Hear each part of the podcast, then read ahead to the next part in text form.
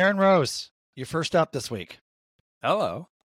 Uh, no kitch because because because we have an exciting um, guest with us today, all the way from the, the halls. Is it Ryerson, Lucas? Is that right? Yes, Toronto Metropolitan University now. Toronto but yes, all the same Metropolitan- place. right, right, exactly. I should I should know that. That's that's terrible by me. So Lucas, welcome uh, to the podcast, um, and we're gonna we're gonna kick things right off because I am interested in your story. Um, so why don't you tell the audience a little bit about yourself, who you how who you are, what what's going on in your life, and how did you get to the stage where you have built uh, a fairly, I mean, not even fair, like a very impressive uh, following on on your socials around the whole idea of a basketball community uh, and sort of just uh, throwing it out there. So I'm I'm really curious. Give me give me the origins of this thing. Uh, hi, everyone. My name's Lucas, uh, fourth year sport media student at Toronto Metropolitan University. I'm NBA in depth on Instagram if you're curious. Uh, I started that. I was about 15 years old in high school when I just started making NBA content for fun, uh, just as a total hobby, just something I enjoyed to do with spare time. Um, and it just kind of quickly took off from there into more video content, reels, breakdown, written work. So, no, this is what I enjoy doing. Obviously, grew up a hardcore Raptors fan, still am a Raptors fan, but I do more um, across the association stuff than just purely Raptor stuff at this point. Now, are you uh, were you a baller in uh, grade school, high school? I was good for where I was. Like I went, like we did, uh, like we were an OFSAA team in my last year of high school, but I Okay. was not like I was just pure shooter on that. yeah, but team. shout it out. What's the high school? this is a high school of about uh, 200 kids, uh, Rideau District High School in Elgin, Ontario. If you're so inclined to to find that. So what was that? Uh, what le- OFSAA? Because we were like, I think when I was in high school, I played for uh, Walkerville, and we were like double A's. Uh, they still do single, double, triple. Was that what it was? That what it is? yeah, yeah. So, you guys would have been a single A. we were single A, yeah. So this was single A OFSAA. Oh, nice. So, all right. So your basketball, you've, so you got some basketball uh, blood in you, and then at 15, you decide I'm going to start creating content, uh, which you've done now. But take me through that phase a little bit. So you said you know you started with like, why don't you like give everyone an idea, and we'll we'll shout out. Uh, I know you, you just mentioned it, but we'll shout out. Um, and we'll get it on there with respect to uh, your page and what you've got going on. But give me the, like, just give me a, a little bit more detail of sort of like, what's the idea behind it? You got 160,000 followers. I mean, why are people following you? Um, I always say I got into Instagram at a really good time because when I started, um, it was like you had your Bleacher Reports and your ESPNs, but there weren't any like theme pages, fan pages, right? There weren't any like solo quote unquote brand creators on Instagram at the time. So I just started. I'm like, oh, whatever. There's you know a, a huge niche for this potentially. Uh, so I started with that, and obviously now there's a thousand people doing what I'm doing, right? So it's no longer novel. But when I first started, there weren't a lot of people doing that. So I think it caught on really quick from there, and I really enjoyed doing it. So obviously I stuck with it. Like, was House of Highlights like a kind of an influence on? Like, was that part of your sphere when you were thinking this thing up? Yeah, like I, I wasn't necessarily looking to be like a highlights page per se, but those kind of uh, like those audiences, just any brands that were making content at the time, it was all like these media corporations, right? There weren't any just solo, like, Right. hey, this is one dude making opinions, analysis, whatever. Like there just wasn't really anyone doing that in like 2016, 17. Well, listen, I think it's awesome. Uh, 100 160,000 followers for like a part time, you know, sort of hobby or gig, however you however you're doing is is very impressive. So congratulations on that. Now, the next most important question I'm going to have for you: Have you ever listened to this podcast? I have. I will listen to the last two episodes actually with the All Star breakdowns. At yep. Okay, good. So you're you're still. I'm gonna I'm gonna consider you um, maybe a borderline um, Raptors virgin with a couple of uh, episodes under your belt. But that's um, so we're gonna go there, Yeah. which is good because that way you and I can have an unfettered conversation with no preconceived notions. You're gonna hear shit from Aaron, say things, but don't worry about it. Right? Just it's you and me. We're gonna focus, and I'm I'm a positive. Sky's the limit uh, kind of guy, as as I'm sure uh, Aaron will tell you here in a second. So, um, all right. So listen, why don't we start here uh, in Raptor World? Um, and you know, because you're the guest, Lucas, I'm going to go right back to you. Why don't you, before we get into this, like usually what we do is we do a bit of a Raptors recap. The last couple games that have been played, but before we do that, why don't you just give me your thoughts on the season, uh, year to date, and then I'd be interested to know like uh, your thoughts on how we got here, and then what do you actually think uh, is the future for this for this team? Um, I'm actually pretty happy with uh, the building blocks of the team right now. All of the the Siakam and the OG stuff that was like a year late for me. Like the Siakam trade came a year late. Oh. The OG thing was okay because we got a pretty good haul for that. I think uh, uh, RJ Barrett has been not way better, but he's been better than I was expecting when I see that trade. I'm like, Barrett's kind of not the salary filler, but I'm like, okay, he's going to start. He'll be fine. But I was like, oh no, like Quickley is the guy. Quickley's going to be our guy now. Um, but Bar- Barrett's been awesome. Uh, we haven't really had our lineup for as long as we'd hoped for. I think we've only had five games with like Quickley Barrett, Barnes, Poeltl all in the lineup. Obviously, we're just kind of dead on arrival defensively without Poeltl. So uh, we've liked having them. I think we're yeah three and two with those five I have here. Sorry if that's wrong, but no, I like the process. I like um, season as a whole. Uh, I've liked Scottie Barnes' development. Obviously, I didn't. I wasn't expecting him to get the All Star nod. I'm like, if you can only take 12, he's probably like 14, 15 in the East there. But third year, he looks great as a whole. Uh, against the Thunder last night, not great. Didn't love that, especially in the fourth quarter. Kind of fizzled oh, out. About that. We're yeah, I figured that, yeah. it fizzles out a little bit in the half court, and I don't even mind if Quickley is running the show. But yeah, you get into five minute stretches where Scottie's just invisible almost, and that's like that doesn't look great. But as a whole for this season, I think he's been great. I'm pretty happy with where we're at right now. All right, so by that rationale, if I if I said give me a 12 and 24 month horizon, where's this team 12 months from now? Where's this team 24 months from now?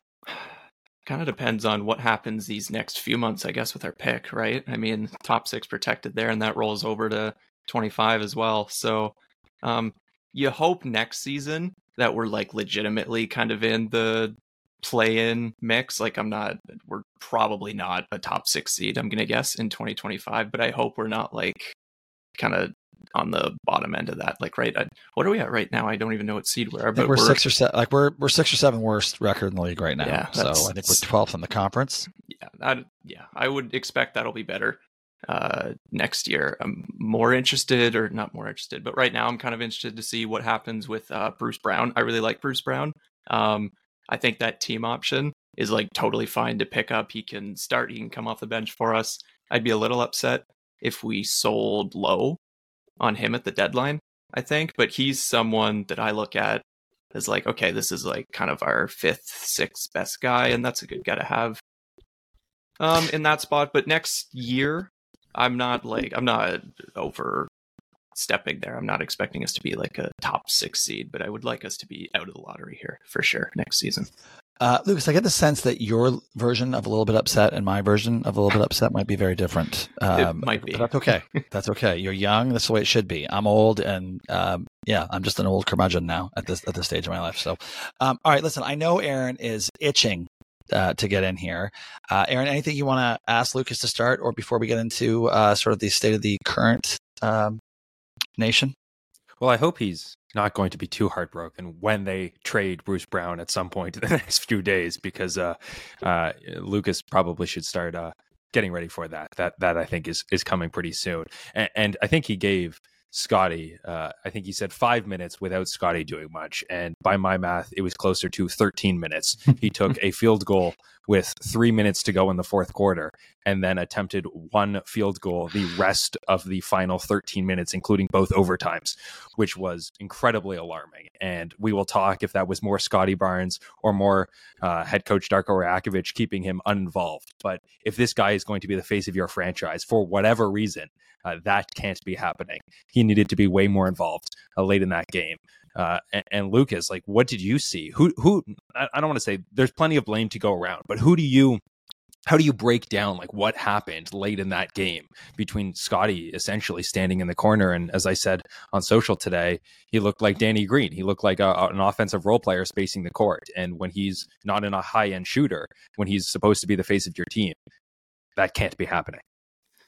Yeah, the final possession in regulation was pretty rough. You get 12 seconds uh, to inbound and then get into some kind of a set or just pick and roll or some kind of action. And then all of a sudden, uh, Scottie throws a flaming bag to Gary Trent, uh, free throw line extended with three seconds left. And it's like, okay, well, that's just nothing, right?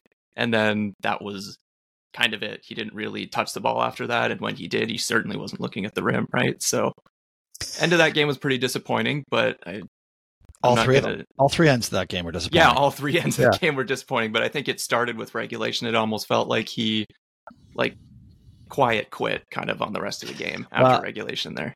Luke, it's funny you say that because uh, we were just talking about that before you um, before you came on. Like it, it, did seem like he had some indifference, maybe some frustration, because if you look at the clip that uh, Aaron posted uh, around sort of his last um, you know 10 minutes uh, of game action like he is. He's standing around. He's not doing it, it, it would look it would appear that he was calling for the ball not getting the ball not being looked at.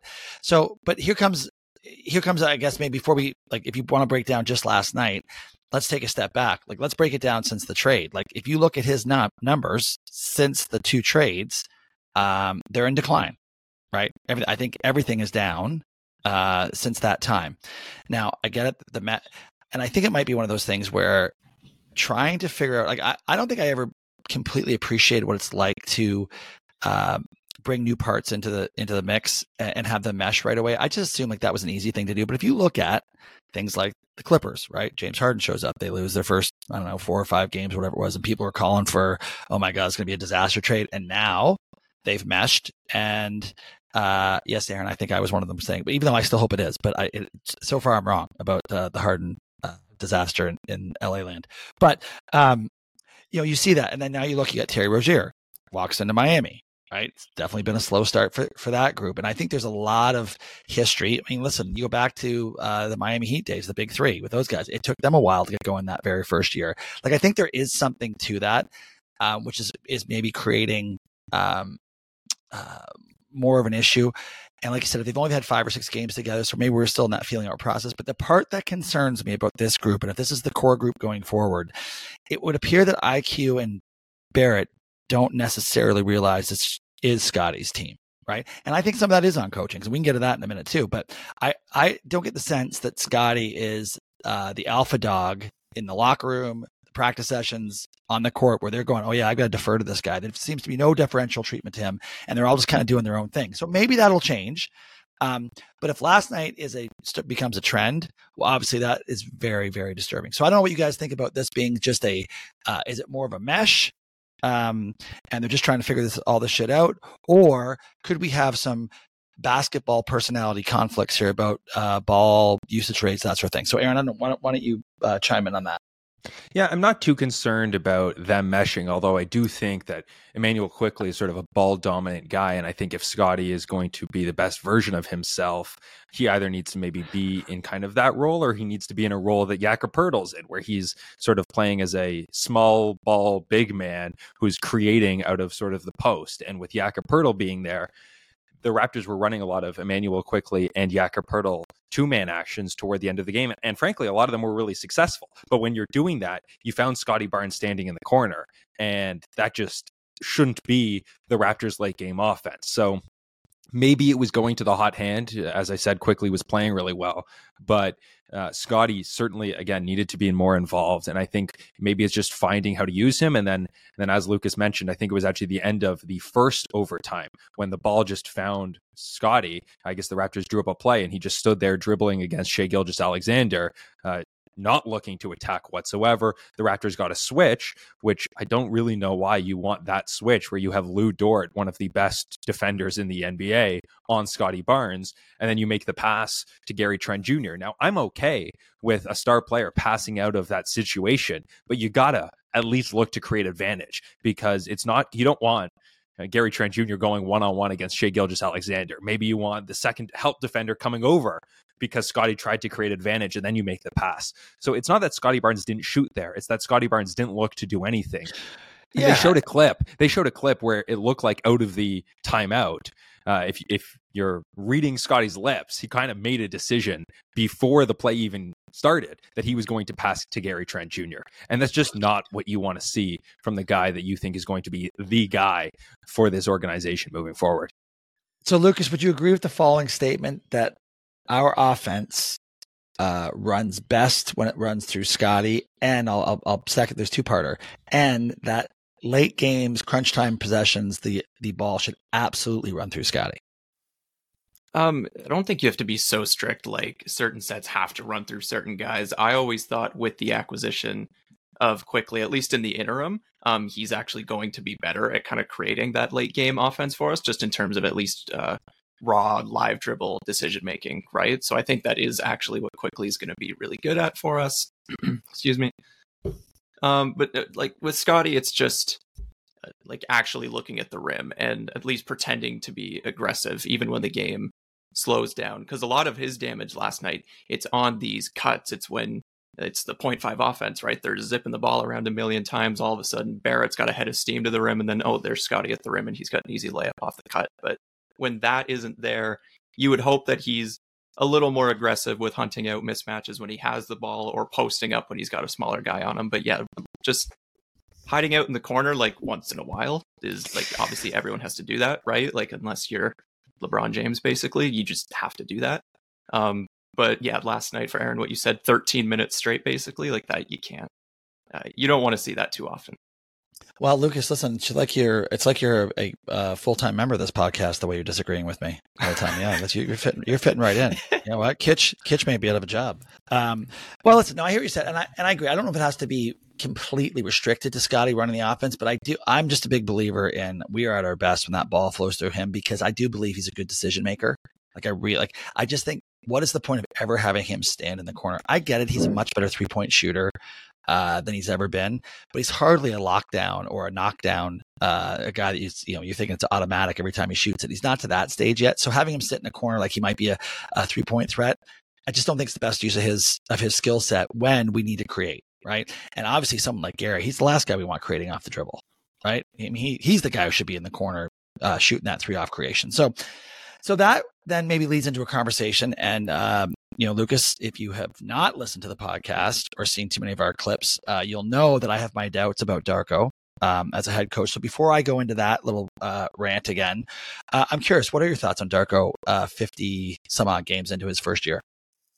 Uh, again, it's a little different than like the Adrian Griffin scenario, right? Like there aren't expectations yeah. for us to win immediately. And like, I'm not obviously I'm not intimately involved with the team, so I don't know like I don't have anything to say about Darko as like a person or anything like that. Right? No. But everyone that writes about him is like this guy is an amazing guy. You read any of the OKC beat writer stuff, it's like Darko is literally just a godsend, right? So he sounds like a great dude. Not that um, not that Nick Nurse wasn't, but from what you hear, Nick Nurse was a little more like rough, not yeah. maybe the the gentlest voice in the world, and it does seem like Darko is that and he's more about empowering everyone rather than being like okay like Scottie's our you know sacred cow right? He's kind of trying to lift everyone up which I, I appreciate especially early on in this little rebuild. All right well listen that was a very nice um, accommodation for for Coach Darko. But I'm curious. Maybe we'll uh, maybe I'm going to grill you a little bit harder here. I'm curious. What do you think of his in his in game style? Like, how do you like as a coach? I agree. Everything you said uh, that seems to be the end. I think Aaron, you would probably uh, corroborate all that around the, the media side of it. Guys love him, right? You, your your industry loves him. Well, he, he's he's been a good guy, and it's tough to know again what happens behind the scenes. But everyone speaks highly of him. It's just uh, it, you know it's it's been fair to question his in-game decision making at times. Although again, it's not like this roster is perfectly put together and all the pieces fit. So he's he's having to uh, make chicken salad with, with something less than chicken. Uh, but he also wasn't drawing up plays like Mark Daigneault. And I know Luke has posted about that. They had a great late game uh, play oh, where I think Aaron awesome. Wiggins scored, and yeah. you know that that play looks great. Right. Yeah. And and we haven't necessarily seen that from Darko. And if the play at the end of the first overtime was just like get the ball to Scottie, it wasn't a ton of creativity there. Um, but but yeah, yeah. I, I, think it's increasingly fair to wonder about those things. But but I'm not ready to okay. Uh, you know get rid yeah, of him. Listen, yet. I think I've been too hard on him with as far as me saying things like uh, he'll be fired by the, the All Star game next year. That maybe he's not. He's a one and done coach. Like I probably I probably have been too critical of him from that standpoint. However, Lucas, I am gonna I will stick to my guns in that. Uh, everything I've seen to this point would suggest that his in-game management, his situational management, his ability to get a good look at the end of games, like those things just they're question marks. I'm not saying that it's it's a foregone conclusion. I'm just saying that there's there's significant questions around that part of his uh, skill set. Like obviously the guys love him. I think he's a motivator. Uh, I think guys want to play for him, which are all very important things. But at the end of the day, if you're not putting those guys in the best positions to succeed late in games when you when you have to have when you have to come out with wins, and we really haven't been eh, all. I mean, there hasn't been a close game we've won in a while. Um, so like am I am I on the wrong path there, Lucas? Do you think am I being too hard by suggesting that his his in game stuff seems to be a, a pretty big question mark at the moment? No, like it's it's fair to wonder about it. It's just not something that I'm personally uh, stressing over this early on. But no, of course, like he's not Mark Daigneault drawing up these brilliant plays like the sideline out of bounds stuff, the ATOs. He's been the ATO king forever now. But I I just don't look too deep into that uh, this early. At least the one thing that I've always been like, wow, like this seems a little odd is he runs he runs through timeouts really quickly. Oh. Um, so all of a sudden it, you get to the last five minutes and you're like, whoa, we don't have any timeouts left. Like what what happened there? So that, well, that, you know, you're yeah. you're you're jumping into my what drives you crazy because okay. it was going to be a big part of it. But I may have to I may have to switch it up now because well, let's talk about it now. I agree. It's ridiculous the number of times at the end of games. This is what I'm talking about. How do we end up out of timeouts all the time? I feel he's so quick. Like last night, uh, we were up 23 against OK- OKC last night, and I, they they get a 6-0 run. Boom, it's timeout. Right, two minutes so, later, it's down to 11. Timeout. So right. Alvin Williams talked about this, where he was like, "If you guys," he, he was oh. speaking as if he was the coach, where he was saying like, "If you guys can't stop them, I'm going to stop them as as the head coach." That sometimes when it's a 6-0 run and things are getting out of hand, and you gotta the defense isn't clamping down. It's just like the coach has to call a timeout to change something.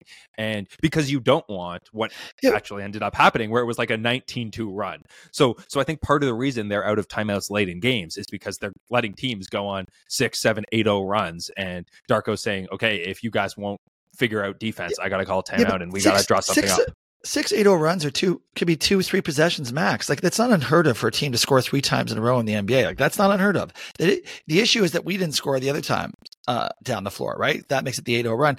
All i'm saying is young team um, and and i really do think it, it it's maybe uh, generational here a little bit, but let these guys work through it. Let them figure it out on the fly. It's okay. Like it's okay to go have them go on a 12 0, 14 0 run. Let these guys work through that stuff because what if they do? What if they stop the 8 0 run on, the, on their own and we actually have three timeouts left towards the end of the game when we can actually use them? Like that's the thing. I just think there's a, it, it's, and it comes back to I think the messaging around the team. Like, what are we really trying to do here? If we're not trying to win games, right? And we're sort of positioning ourselves for the best possible draft, then you know what? All the more reason to let these guys get as much experience as possible and let them figure some of this shit out on their own and not coddle them around a six. Like, I don't listen, I, I might be old school. I'm not sure a 6 0 run at any point ever is worthy of a timeout. That could just be me. It could be a generational thing, Lucas. I don't know how you feel, about it, but that's where I'm at.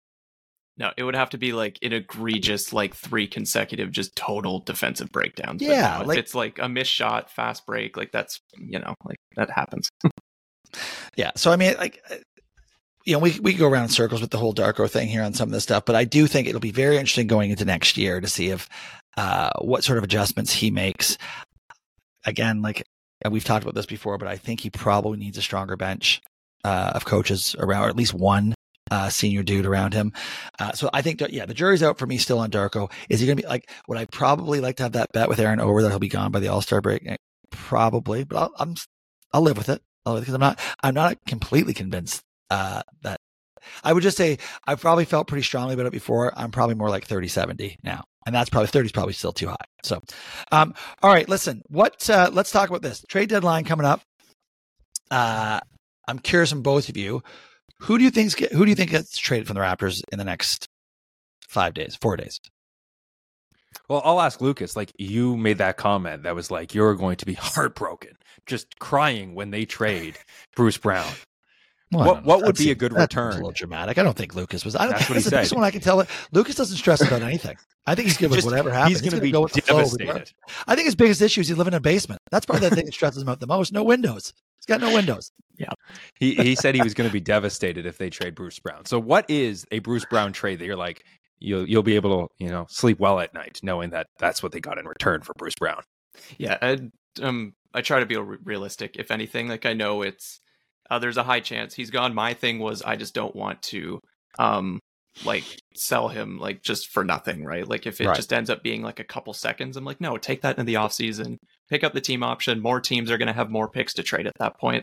Um, because that's kind of the problem right now. Everyone's kind of fighting over the same like little pool of draft picks. So I like I'm going through teams that would be interested in Bruce Brown, and I'm like, well, geez, he's probably not like their first choice though, right? So that would be the only way I think he sticks around is if you get a team that's like, hey, this isn't like our number one target. Like, would you take two, three, four seconds for him? And at that point, you keep him. But the moment you get even a remotely real first round pick, you obviously have to move him at that point. Yeah, and that, I think that listen, I but I do think the market for him is shrinking by the day. When when the Lakers all of a sudden look a hell of a lot better, uh, they were in the they were uh, rumored to be in the Bruce Brown market. Um, so I'm I'm less convinced that he goes. Uh, I would have said a week ago, 100 percent he goes. I'm less convinced today, um, but won't be surprised if he does go. But I do like like of course like he is an asset, and so we are absolutely if we don't trade him, we're gonna we're gonna uh, take the option and we'll move him at some point next year, which not necessarily a, a, core strategy of this front office team, but I think we will definitely keep the asset uh, and and try and maximize it. But Aaron, I think you feel pretty strongly he's gone. Uh, would you like to propose, or do you have any? Uh, what's your odds-on favor for the Bruce Brown sweepstakes?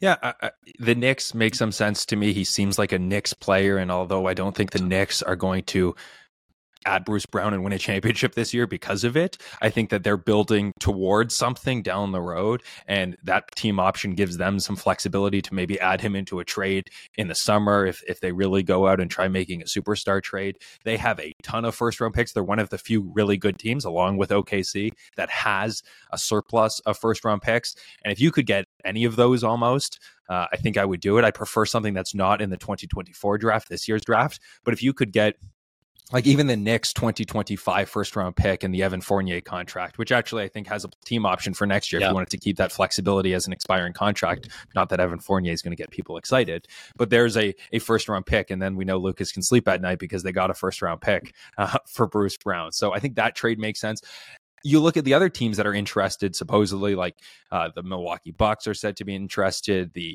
yeah, the Denver well, Nuggets are a team that we've heard reported, but they don't have the contracts that you can trade for Bruce Brown. So I think that's one of the things that's complicated. And, and you mentioned the Lakers, and they have a few contracts, but I'm not sure the Raptors are necessarily interested in taking back long term money. And then if you're the Lakers and you add Bruce Brown, are you like okay now we have our big three like now we're going to win a championship. We got uh, lebron james anthony davis bruce brown and austin reaves here we go. So i don't know if that necessarily puts them into the you know the top tier in the west. So it, i think a bruce brown trade might be complicated but i agree with lucas that it's like if you can get a first round pick ideally i think in 2025 i would i would do that pretty quickly. Would you lucas would you take d'angelo russell and a 2027 lakers first round pick for bruce brown? Yes. Yes yeah i mean those Lakers picks are gold, basically, right? They are but, gold. I know. you're if you're the Lakers, you're not offering that pick for Bruce Brown. Like it's Dejounte Probably Murray or bust, right? Probably and I say not. and I say that with the the Knicks too, right? Like the Knicks, their their main thing is they need like another point guard, real ball handler. So I think of the Knicks, I'm like, well, geez, I think they're more likely to be going after Malcolm Brogdon with that first round pick than Bruce Brown, right? for so sure. you can come up with a small handful of teams that in theory is like, oh, Bruce Brown would be good for them, but they're like, oh, this he's like two or three on their wish list, right? So that's that's my only pause. Like, are like, are we sure we're gonna get a first for Bruce uh, Brown? And if Yeah. we don't, like, and if we don't, we just keep him. Like, we just go into the offseason with him, and The that's only totally way we fine. can get a first now for him, I think, is if you find the team that literally thinks he's a piece. He's the seventh or eighth Yeah. man on that team. That's a huge piece that they think they can win a title with, that, and they're willing to to risk it. So, um, and those are few and far between. I mean, Denver is an interesting one. I think Denver would love to have him back, and I think he'd love to go back there. But I, I agree with you. It's it's tough to get there on. I don't know who they have to. Have they to don't have the up to salaries to, to make it Yeah. happen. Yeah, just, All right, yeah. Lucas. Who then? Who does go? What about if I said? to you- Uh, how about this? I'm gonna give. I'm gonna throw a couple names. You tell me if they stay or go. Poeltl, stays. Yeah, Aaron. I think he stays. I would be listening to calls for him Oh. if anyone's making those calls. I just I'd don't know who is trading for a center at this point. I think, you know, Jakob Poeltl would make some sense on a team like the Oklahoma City Thunder, and they have a ton of first round picks, but then it's like you're totally changing your offense. You go from having Chet Holmgren damn, that guy can shoot some threes. Uh, a, really exciting player. And then you have Jakob Poeltl on a, a four year deal moving forward. And I think maybe that's a little bit clunky. And then you look around, who else needs a center? Maybe the San Antonio Spurs need a center, but I don't think they're they're going to do that trade. Uh, trades these backsies. Uh, and, and, other than that, it's kind of weird. So I, I think he stays, but if I could find a place for him and I could save face, I, I would certainly do that deal. Hundred percent. Like I said, they should be making those calls, not waiting for them. That is for sure. Um, all right, uh, Dennis Schroeder, Lucas. Again, it's it's just hard to find the suitor, right? It's like, oh well, geez, LA would love to have him back, and I'm sure he'd love to be back in LA. But it's again like, what are you? What are they giving up for Schroeder, right? And he's now that he's a backup, like he, he's a good backup, genuinely good backup point guard. It was just as a starter next to Pascal Siakam and a non-shooting big in Poeltl, where it's like, God, this looks really rough, right? But now as a backup, you're like, this is like totally what fine. Knicks? What about the next need that he might might be perfect for the next? He might be perfect Thibs guy, but I think I just think Malcolm Brogdon makes more sense for them as like kind of another creator off the bench. I don't think. Yeah, I think Brogdon's more upside for sure. Yeah. For sure, for sure.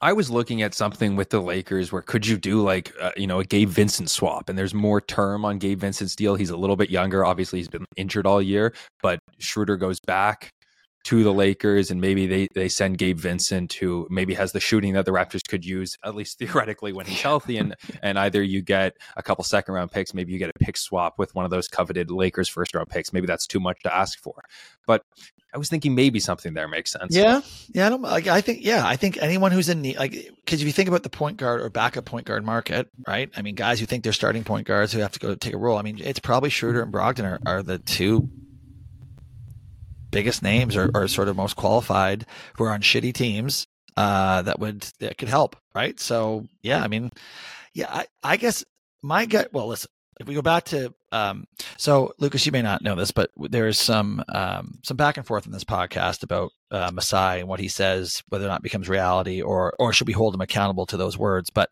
like he did suggest, I think in that press conference where Aaron made him cry, um, that there are moves coming right? This is not this is not something they're sitting on and that it was unlikely they were going to go into this draft with three or four potential picks. Uh, so by that rationale someone's got to go or the picks have to move at least. Um, but i can't imagine us moving picks to bring back players. That doesn't seem to make a lot of sense either. So i mean we're getting pretty thin here around who has mark i mean the guys in our team with with i guess some sort of um, marketable skills i mean Poeltl, schroeder brown right uh, I mean, after that, is there is there anybody else? There's Gary. So yeah. so oh, okay, I, I, sort right. of feel okay. similarly yeah. to Lucas when he talks about Bruce Brown, where it's like, are you getting a second round pick for Gary Trent Jr. And if that's all you're getting, a second round pick or two second round picks or three second round picks, like maybe you can get him for something just above the mid level exception. Like he he certainly cost himself some money, and and if you can bring him back for you know fifteen million dollars next year, a pay cut uh, on maybe something with some long term salary. Like he's a really good three point shooter. And if you ask him to be a three point shooter who can space the floor, come off the bench for the team, we know he's for whatever reason much better as a starter than he is off the bench. But like, would you rather sign him to a couple years uh, at a cheaper salary than trade him for like two second round picks from a really good team? I sort of feel the way Lucas feels about Bruce Brown when it comes to Gary Trent Jr. Uh, what do you think? Lucas, Gary Trent, stay or go?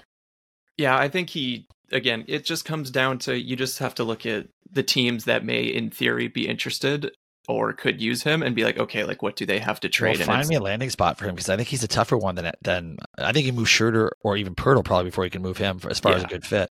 So I, I don't think we're going to move Trent, but the four teams that I had listed here for Trent that teams Toronto should be calling like, hey, do you want to give us some for Trent? So I had Brooklyn, Charlotte, Orlando, and Sacramento. Where the kind of Orlando was one I had. Yeah. Orlando makes a ton of sense. I had Orlando um, as my top destination for him like uh, last summer before he picked up the the player option there, which I was surprised by. I wasn't expecting him to do that. So, so, but are you suggesting to me that we're going to have another potential unrestricted free agent not get moved to the deadline and we see him walk for nothing? Is that what you're telling me, Lucas?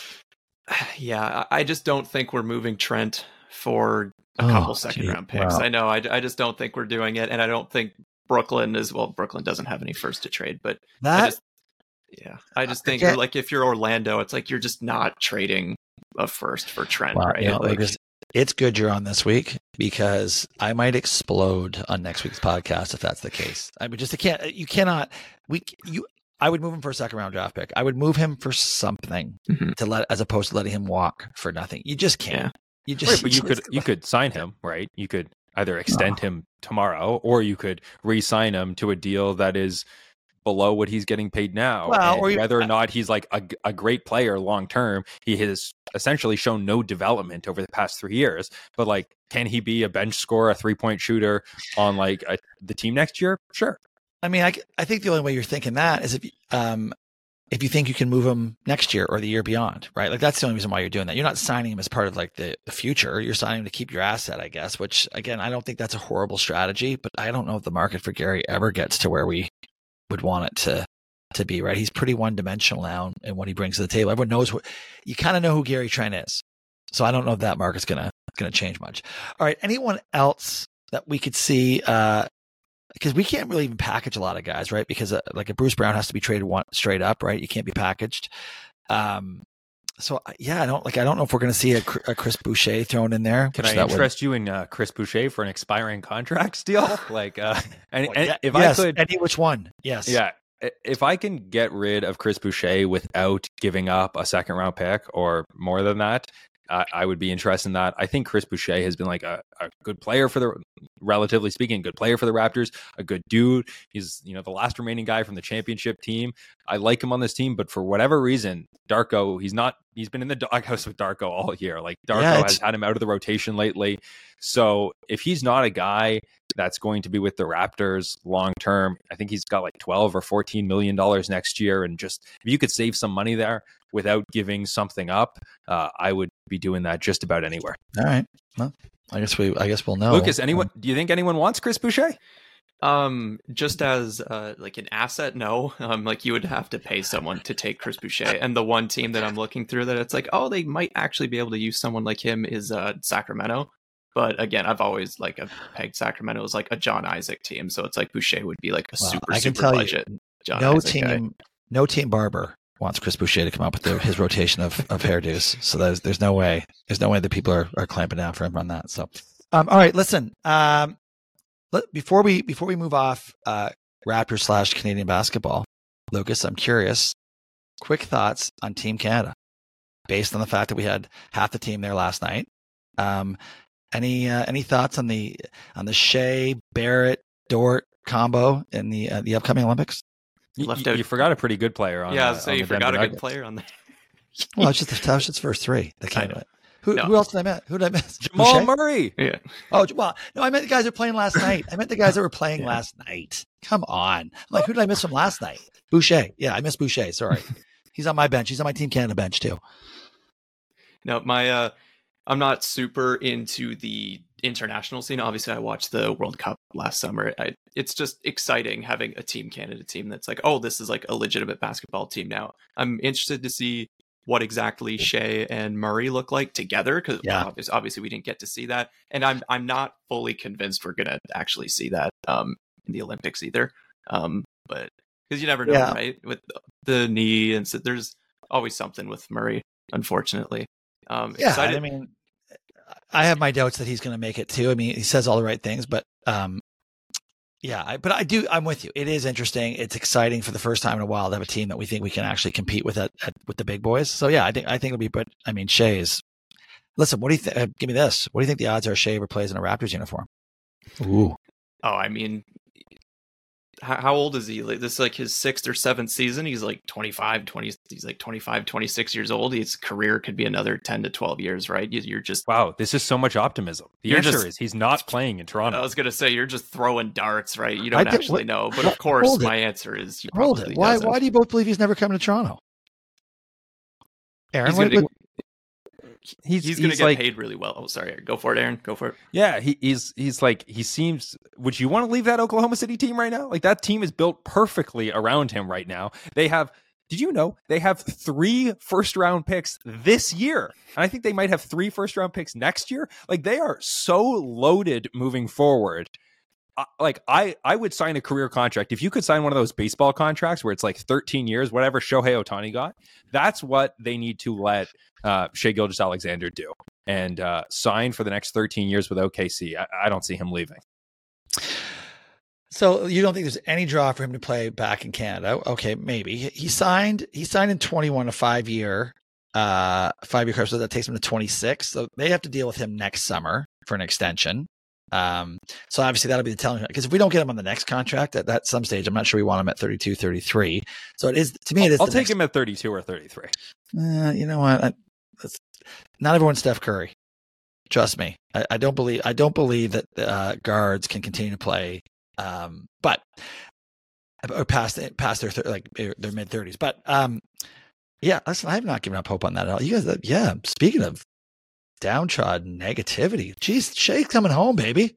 Shai is coming. I think we're gonna have. I think Kelly Olynyk's coming home. Uh, Olynyk, I mean. Uh, I think uh, what's his face from Dallas. Play Team Powell. Canada. Yeah, I think they're all coming back. I think we might have Team Canada on our uh, in within two years. I really do. This team is going to have no Canadians potentially next week. Actually, no, RJ Barrett. I forgot RJ. Barrett. But all, but like Khem Birch is gone, Delano Banton's gone, Chris uh, Boucher might be gone. This this Canadian, like, this young, exciting Canadian core is uh. Where is Khem Birch? That's a you know what we should do that. Oh, where you, are they now? You don't know. You don't know where he signed. Well, he signed I, on Marc Gasol's Spanish team. That was, was going to be my AOB, one of my AOBs. He signed on Marc Gasol's team in oh, Girona, Spain. Well, good for him. I probably good, pronounced that good wrong. for Mark. Good for Mark for retiring. All right. Uh, okay. Let's uh, let's move on quickly. I think one of the things we were going to do just quickly run through Lucas, where where you and Aaron, and I'll I'll chime in. I have my thoughts too on the uh, MVP race as we head into the last thirty games of the season. Uh, now, obviously, the big news is Embiid is out of that contest. Uh, so that changes things. And I personally now think it's a two horse race, but I'm interested to see what you guys. Uh, so why don't you give me your top three three candidates for MVP now that Embiid's out. Yeah, so I'll preface that by saying Embiid was the top of my list by a pretty safe margin uh, before yeah. the before the meniscus tear, which was being re- weirdly reported, but it is a meniscus tear.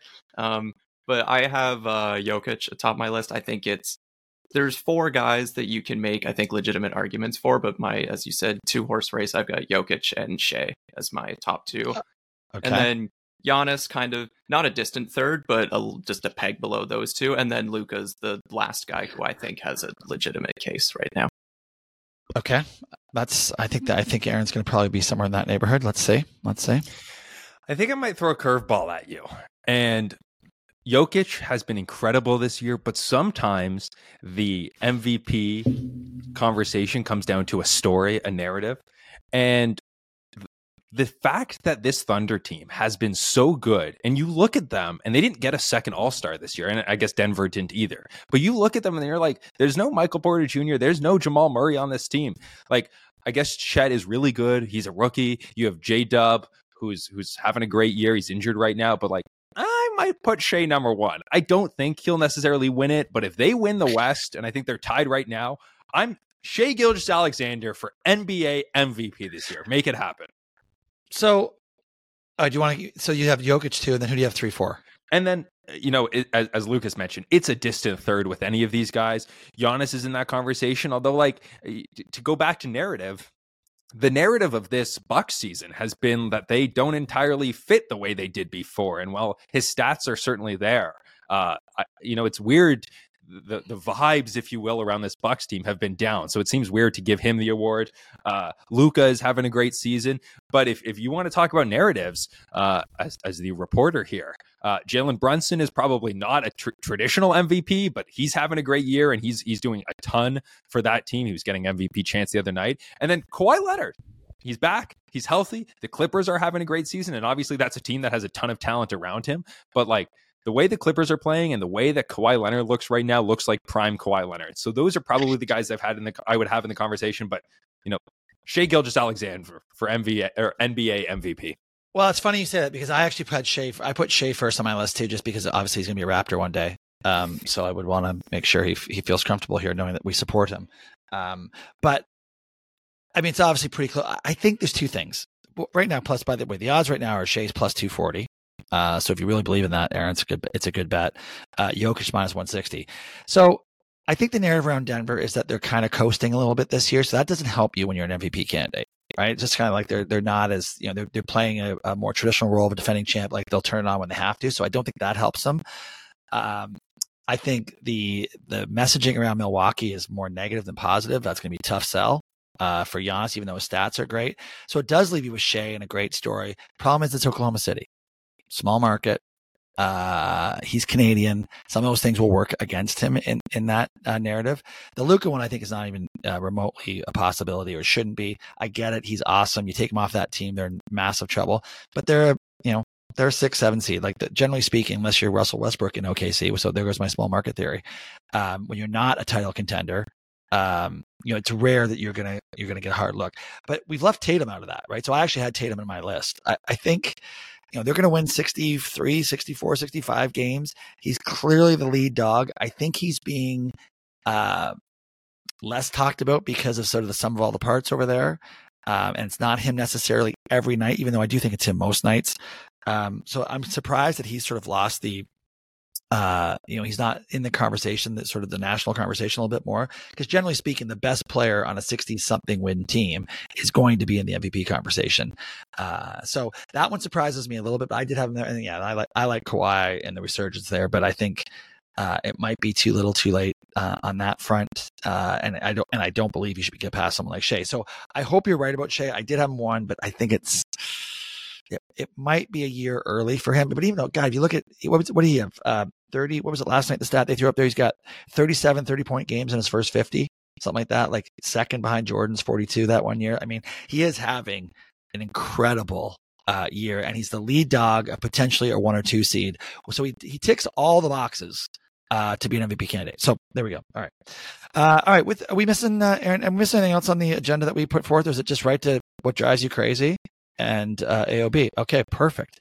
Uh, so listen, uh, Lucas, every week we have a segment what drives you crazy. It doesn't always have to be sports related. I know you've had a couple ideas of what you're doing this week, which is great, but this can be anything. It's just, it's just a little, it's a little commentary. What's going on in your life, whether it be sports related, travel related, whatever, girlfriend related, doesn't matter. Uh, so it can be anything. But with that, why don't we let Aaron uh, lead the way because he's so uh, adept in this arena. Uh, and so, what, Aaron, show show Lucas the way. Yeah, uh, this isn't going to be a great what drives you because it doesn't really frustrate me. But maybe we should talk about Doc Rivers as the head coach of the uh, Eastern Conference All Star team, and I think he's he's giving up that spot. But what is it? He he earned the right with five games coached. as the uh, Milwaukee Bucks head coach. Now, there's some conversation he's going to give the money to Adrian Griffin, and he might let his assistant coaches coach the game. But uh, another well deserved honor for Doc Rivers. Uh, five games, I think, probably a losing record. And now he gets to coach the Eastern Conference in the All Star game. Well, I mean, listen, that was a loophole, obviously, and and Doc's yeah. handled that the best way possible. Uh, certainly in in uh, in the media. Uh, but yeah, he was one and two and got the nod. His first win after he got his first win, he got the nod. Uh, so I'll be interested to see what. The, my guess is that uh, the league won't let him not go. Um, for whatever reason they won't get won't be able to give it to the assistants. But um, I think he's handled the right way. But yeah, it's I mean it's kind of crazy. I think listen, I think it's stupid that the same coach can't go two years in a row. That to me is a dumb rule. If the players can go every year, why can't the coaches? Maybe Adrian Griffin should just go. Oh, Send yeah, him out there. That would be awesome. that would be awesome. That's a great idea. Yeah, there, you know what? There's so many good ideas out there that leagues they should listen to their they should listen to their fans more often. Um, all right, Lucas, does that give you an idea? Do you, are you you want me to go? You or you want to you want to go in the middle? How do you want to do this? Yeah, uh, again, I kept it basketball related because that's sure. kind of what I do. Um, the I mentioned it earlier there. The report on the Joel Embiid injury was super super weird. Like the, the amount of gymnastics that they went oh, through to be like, oh, it's it's a meniscus injury. The meniscal flap has been torn. There's a a corrective procedure. It's like it's a torn meniscus, and he's having surgery to repair a torn meniscus. That's what it is. I, I don't know what the obsession was with being like, oh, you know, it's like no, like it's it doesn't matter if it's a flap that's like the meniscus is torn. It's a procedure that's going to take six to eight weeks to recover from. Like that's I was just I was really shocked by the the linguistic gymnastics that Shams especially. Yeah, what are you trying to hide? Yeah, exactly. Like, well, they're trying to not like be all doom gloom with Philly being not not out of it, but it's like, hey, you're MVP towards meniscus. Like, like I get you're trying to keep some level of optimism. But the reporting on that, I'm like, wow, this is just so strange. Like, well, listen, I don't, I don't know. Um, I didn't follow the Philly press on that one after, but I, I have to assume there were some questions being asked as to hell why he was still in that game when he was when uh, Kuminga fell on his knee. Like you could just tell that was a game they were probably not going to get, and he was in there pretty late into it. And I get it, you know, you're never out of a an NBA game, you're really never out of it. But I just don't understand. Like this is the whole. Uh, you know, maybe the nurse mantra of I play my guys. I play my guys until they until they can't play. Well, now he's he's got a guy who can't play for a while. But I, I don't know what they're saying as far as um, timeline. Are they? I think he's back for playoffs, isn't he? It's got to be vague. You got to keep it vague. I think I think Shams actually said he said one to two months. I think which lines up with that typical six to eight week timeline. If it's not Yeah. a full, if it's not a full like reconstruction of the meniscus there, but yeah. Yeah, that's a, that's a problem. But you know, the good news on that one for me is it might get me to my Philadelphia not winning their over under total bet this year. That's is what's the most important here. That is That's the very most important. Uh, Yeah. Yes, it is very important actually. Uh, seeing as my Raptors one's dead, I bet the over on them this year, um, 36 and a half. I was optimistic. You know what, Lucas, I take so much shit on socials for being like the negative, everything's, uh, you know, I, I have the worst takes because I'm always negative, this, that. I was very positive at the beginning of the season. I was the only Mhm. one on this podcast who was positive. I think I said something like 45 wins for this team at one stage. Um, so obviously, yeah, that's, that's not going to happen. So yeah, that was a little for it. crazy. That was a little So- crazy. Well, I know. It was, it was after game one. They they beat Minnesota. I was like, oh shit, they're not going to lose to anybody this year. Uh, and then they proceeded to lose quite a bit.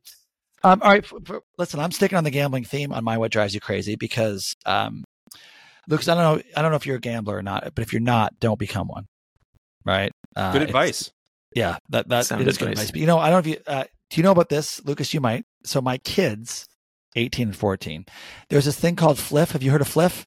I have, yes, yeah. Yeah, which is like the big. It's the dirtiest, uh, hor- most horrible uh, application out there. It's basically, um, and Lucas, you can you maybe might be able to help me here. It is a, an app. It's basically a betting app for kids where they what do they give them like ten cents a day or something like that. But it's like a full proper betting, and they can just bet. And then when you're you, but you can't cash out until you're 18. But they give you real money to bet with. But it's like dimes, right? It's dimes in court. Well, I, look, am I doing this right, Lucas? Is that right? Do I have the gist of it? Yeah, I I didn't even know it was real money. I thought it was like like it's No, in it's app. a- like I had no I, I I've never used it, but I had no idea it was real money, Yeah, even if real it is money, only you can- cents. If you build it, if you build it up enough, by the time you're into 18, you can you can literally cash out for cash, or at least that's what those two have told me. Chance of them reading the fine print on any of this shit is like less than zero. So who knows what it is, right? Could be ice cream. They could be getting ice cream when they're 18. I have no idea. Uh, but my point is, on my gambling site, because I do like to, Kitch and I are, are, are probably problematic gamblers, um, and it's been a long time since I got to the point where I thought, oh, I can actually cash out money because you have to do that every once in a while, right? You got to feel good about the process. If you don't cash out every once in a while, like I have a couple of friends who have never cashed out. They've been gambling for I don't know how many years, but they've never cashed out. I, at that stage, just you just feel like well, you might as well burn it at that stage. You have to cash out. I'm not saying you're going to be positive in it, but you have to cash out. So I go to cash out, and you would have thought I was trying to solve world peace to try and get my money back.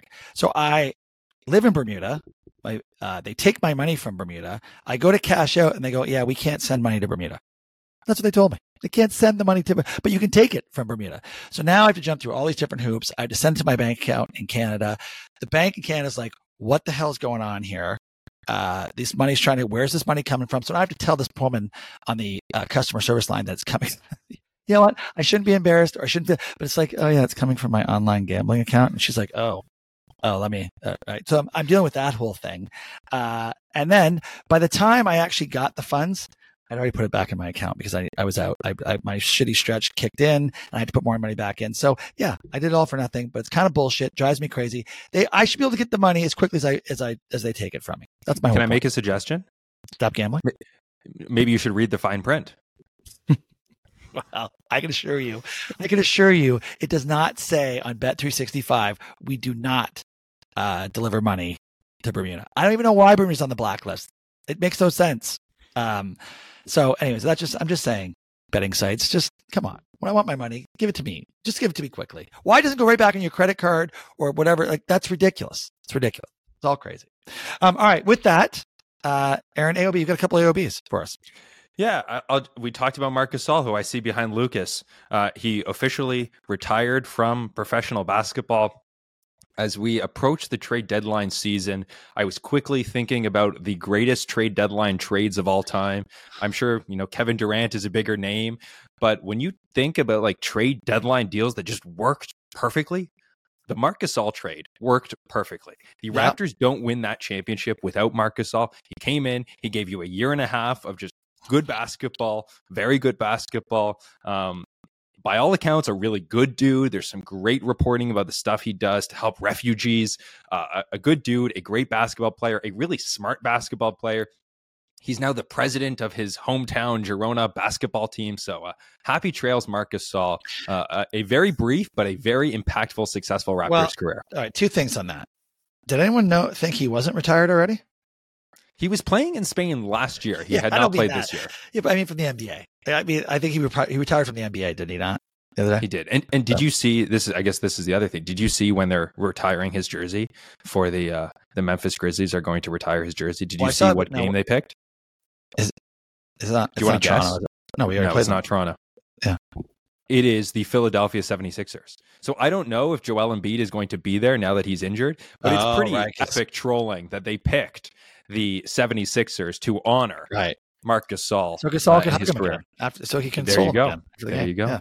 Um, all right. With that, quickly, any lasting? What's your lasting Gasol uh, memory in a Raptors uni? I would or say that not in uni. You, you, just mentioned it. it. it. was probably what he did in that 76ers series and hugging uh, uh, Joel awesome. Embiid and, and shutting down Joel Embiid the way he did. Uh, again, just a, a legendary Raptors player who wasn't Lucas? here for very long. Yeah, I, Aaron said it. That Philly series, I always said, not immediately after, but of course, looking in hindsight, I'm like, that 76ers team was probably winning the championship, in my opinion, that year if it wasn't for the Kawhi shot and Marc Gasol. Yeah, um, Marc Gasol was great. Yeah, but how about Gasol? How about him chugging the 26 ouncer on the parade? and, and a legendary parade. I, mean, I cannot believe how quickly he drank that thing. And how is he still walking an hour later? No, he he barely was. He's hardly walking. That's true. That's true. I suspect that wasn't his first time drinking. I think he's been doing no, that, that, for, was impressive. for a few years now. That yeah. was impressive at 11 in the morning. Yeah, good for him. Uh, all right, Lucas, before you go, uh, AOB, so any other business, if you want anything you want to mention, but please uh, remind everyone where they can find you on socials before you get out of here. Yeah, uh, primarily I'm on Instagram, uh, NBA in depth. So it's NBA dot in underscore depth. Uh, you have to forgive me. I made the username when I was 15. So maybe a little kludgy, but whatever. Yeah, stick. I like the fact you stuck with it. Good, good for you. Uh, anything else that you uh, want to share? No, I think you guys kind of touched on everything that I wanted to get through here. All right. Well, let's just do quickly AOB. So we used to do uh, a gambling segment on this pod, and we used to talk a lot of football. So with the uh, Super Bowl coming up, uh, Lucas, do you have any? Do you have a, a pick for us in the Super Bowl? Kansas City, San Francisco. Do you care? Who do you I, I, I mean, how many Super Bowls has Patrick Mahomes been to? I usually I would just side with him. I'm not a huge football guy, but I always watch the Super Bowl and for him. I always watch the Super Bowl and Patrick Mahomes is always there. So okay, Aaron, I know I know this will be hot. This will be hot button for you. I think I'm going to go with Mahomes. Uh, you know, after the 76ers beat my Packers, I kind of kind of hate the 76ers now. Do you have an over under on the number of Taylor 49ers? Swift? I think you hate the 49ers. Not, the 76ers Sorry, did not beat the Packers. Same thing. 49ers. So. Um, do you have an over under on the number of Taylor Swift cutaways we should be expecting Sunday? Well, that will be a prop bet. Um, for sure. And I think they're taking so much heat for it, but I think anytime Kelsey touches the ball or doesn't like or make you drop like I think that's it. So that's probably he's going to be targeted probably 10 times, maybe 10, like, so I'm going to say the over is probably 12 and a half. A lot and of the over is probably better bet. Yeah. yeah. Um, all right. Well, listen, I'm going to take the points as well. They're getting two and a half right now. I think that's the biggest mistake in the history of sports uh, wagering. The Chiefs underdogs with the best quarterback plus two and a half. I that's my it's my free. It's free for everybody for all our, our, our traditional old time listeners. There you go my one and only pick of the year. It's free. It is, and I used to have like a, a twenty five thousand star. This is my twenty five thousand star lock play of the year. So there you go.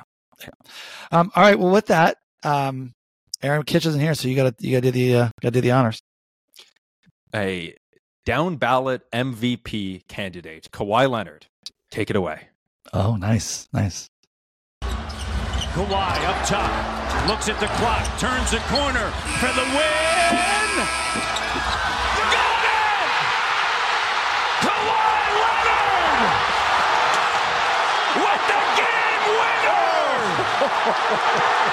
winner!